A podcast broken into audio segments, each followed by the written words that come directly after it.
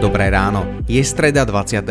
augusta. Vítajte pri počúvaní pravidelného týždenného podcastu portálu Interes. Dnes o Sharon Tate, Charlesovi Mansonovi a ich životných príbehoch až do momentu, keď sa na krátky a desivý moment pretli. O nádeji v čistejšie oceány či najlepšom futbalistovi histórie. Okrem toho aj o filmových novinkách a cestovateľskom kine, ktoré sa po letnej pauze vyberie do krajiny vychádzajúceho slnka.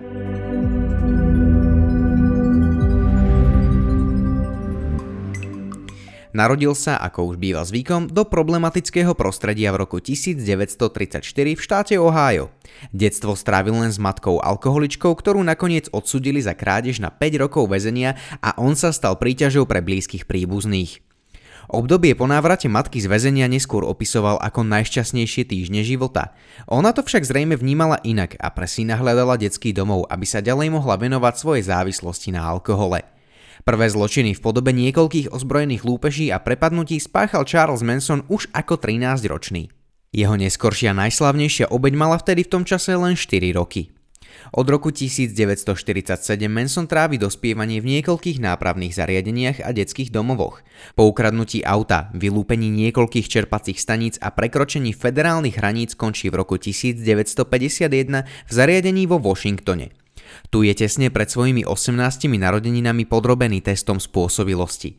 Namerajú mu IQ 109, čo je 9 bodov nad národným priemerom. Označia ho za agresívneho asociála a odporúčia väzbu v zariadení s najnižším stupňom bezpečnosti. Manson sa mohol na slobodu dostať už vo februári 1952, kedy ho čakalo pojednávanie o predbežnom prepustení.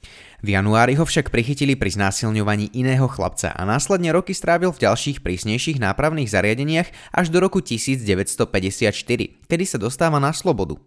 Po prepustení sa Manson ožení s Rosalie Jean Willisovou, ktorá čoskoro otehotnela. Narodenia svojho syna sa však Manson nedočkal. Za krádež auta a prekročenie federálnych hraníc skončil opäť vo vezení.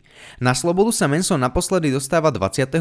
marca 1967 vo veku 32 rokov a približne polovicou života stráveným vo vezení. V rovnakom čase sa Sharon Tate objavuje v časopise Playboy a v najbližších mesiacoch ju čaká hollywoodsky sen. Sharon Tate pochádza z Texasu a jej detstvo bolo absolútnym protipólom toho Mansonovho. Prototyp aspoň na oko dokonalej americkej rodiny, ktorá sa musela kvôli otcovej práci často stiahovať. Paul Tate bol totiž majorom americkej armády a Sharon do 16 rokov vyrastala v šiestich rôznych amerických mestách.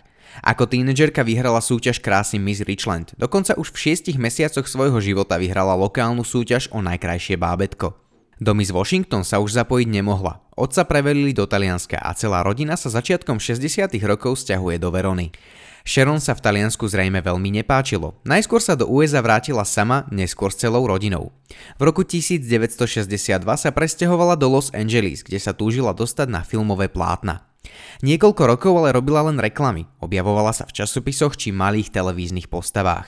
Filmovú rolu dostala po prvý raz v roku 1965. Po dlhých prípravách sa snímka Eye of the Devil objavila na plátnach v roku 1967 a pre Sharon Tate predstavovala začiatok veľmi sľubnej kariéry.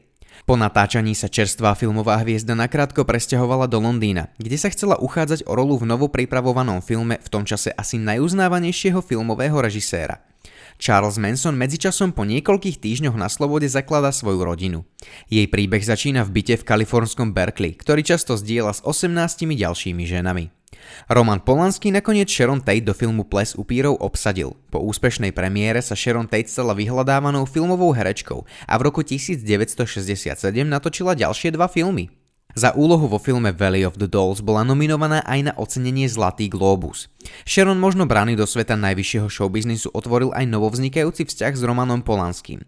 Ten v roku 1968 spečatili svadbou a spoločne sa presťahovali do nádherného domu v luxusnej štvrti v Los Angeles. Manson so svojou rodinou v tom čase žil asi 30 km od mesta na spanovom filmovom ranči, ktorý bol známou lokalitou natáčania amerických westernov. Rodina mala približne 100 členov, prevažne ženy a na prvý pohľad pripomínala komunitu hippies, akých bolo najmä na západnom pobreží Spojených štátov amerických na konci 60. rokov neúrekom. Mansonová rodina však bola iná. Jej členovia slepo verili Mansonovi, ktorý o sebe tvrdil, že je prevtelením Ježiša Krista a jeho úlohou je spasiť skazený svet. Otvorene tiež hovoril o potrebe rasovej vojny a čistote bielej rasy. Členov skupiny k sebe viazal najmä vďaka psychotropným látkam, hlavne LSD, ktorého používanie bolo v rodine viac ako samozrejmé. Mansonovú komunitu tiež definovali skupinové sexuálne aktivity, ktorých príčinu možno taktiež najväčšou pravdepodobnosťou hľadať práve v užívaní drog. Príbehy Charlesa Mansona a Sharon Tate sa stretávajú v noci z 8. na 9. augusta 1969 v luxusnej štvrti Cello Drive na okraji Los Angeles. Rodina Charlesa Mansona má v tom čase za sebou už prvú vraždu, ktorej obeťou sa stal Gary Allen Hinman, ktorému mal Manson osobne odťať ucho.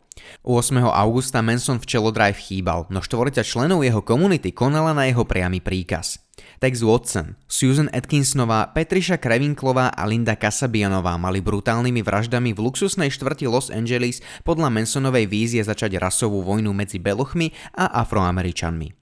Cieľom útoku bola rezidencia Terryho Melchera, ktorý v minulosti odmietal vydať Mansonové nahrávky. Melcher sa však v januári 1969 z domu odsťahoval a v lete toho roku tu už bývali Sharon Tate s manželom Romanom Polanským. To, že v dome nenašli pôvodného majiteľa Mansonovej rodine neprekážalo. Príkaz znel jasne, čo najbrutálnejšie zabiť každého, na koho natrafia.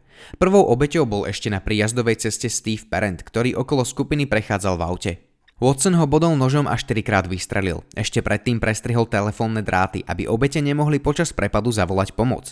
Štvorica násilníkov vnikla do domu cez okno. V obývačke na gauči našli Vojcecha Frikovského, dobrého priateľa Romana Polanského, ktorý bol v tom čase v Londýne a svojho známeho požiadal, aby robil spoločnosť jeho tehotnej manželke. V dome sa okrem nich nachádzala ešte Frikovského priateľka Abigail Folgerová a bývalý priateľ Sharon Tate Jay Sebring. Mansonová rodina všetkých priviedla do obývačky, kde im Watson oznámil, že chcú ich peniaze. Potom ako im Folgerová dala len 70 dolárov sa Watson rozúril a Sebringa, ktorého predtým postrelili pred zrakmi všetkých, pobudal. Frikovského aj Folgerovu ubudali Watson s Cranwinklovou pri pokuse o útek. Ako posledná teda ostala nažive Sharon Tate. Svojich budúcich vrahov prosila, aby ju nechali nažive aspoň dovtedy, kým sa jej narodí bábetko. Bola v 8. mesiaci tehotenstva. Poslanie ale znelo jasne. Watson s Atkinsonovou ju bodli celkom 16 krát. Na vstupné dvere potom z vonkajšej strany napísali jej krvou slovo pig. Mansonová rodina vraždila aj počas nasledujúceho večera. Ich poslednými obeťami sa stali Leno a Rosemary Labianovci. Manson a jeho členovia rodiny boli zadržaní 1. decembra 1969. Spolu s Watsonom Atkinsonovou Cranewinklovou a Hutnovou, ktorá sa zúčastnila vraždy Labiankovcov, bol odsúdený na trest smrti. V roku 1972 štát Kalifornia trest smrti zrušil a všetci piati tak dostali do životie. Manson a Atkinsonová zomreli vo vezení, zvyšní vrahovia z neho s najväčšou pravdepodobnosťou už nikdy nevídu. Vraždy riadené Charlesom Mansonom zaznamenali pre USA koniec zlatej éry hippies, ktorí sa po týchto incidentoch dostali do nemilosti spoločnosti. Mansonov plán vyvolať rasovú vojnu nevyšiel a namiesto toho sa stal jedným z najznámejších zločincov moderných dejín Spojených štátov amerických, a to napriek tomu, že nikdy nikoho preukázateľne nezabil.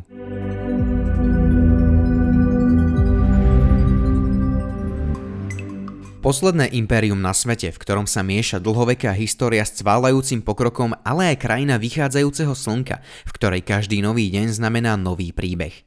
Také je Japonsko, miesto, kde sú srnky posvetné, kde sa ľudia tešia dlhovekosti a kde sa snúbi niekoľko tisícročná tradícia s technologickým pokrokom. Zemou mnohých ostrovov, neskutočného množstva ramenu, pestrofarebných módnych vplyvov, rozmanitej prírody a robotov vás už 10. septembra v Bratislavskom KC Dunaj prevedie jesenné cestovateľské kino. Od zajtra, štvrtku 22. augusta, uvidíme v slovenských kinách niekoľko noviniek. Tešiť sa môžeme najmä na horor Nevesta na zabitie, v ktorom si hlavnú úlohu zahrala Samara Weaving. Mladá nevesta si našla bohatého ženícha, ktorého rodina sa však teší trošku zvláštnej tradícii. Než niekoho do rodiny príjmu, musia si zahrať spoločne vylosovanú hru. Nikto však nepovedal, že budúca nevesta z nej za každých okolností vyviazne živá. Okrem toho uvidíme od štvrtku v kinách aj nový slovenský film Kto je ďalší. Slovenská dráma Mira Drobného je inšpirovaná tromi skutočnými príbehmi zo Slovenska, Ruska a Kanady. Osudy hlavných hrdinov zmenil internet a priviedol ich až na hranicu života a smrti.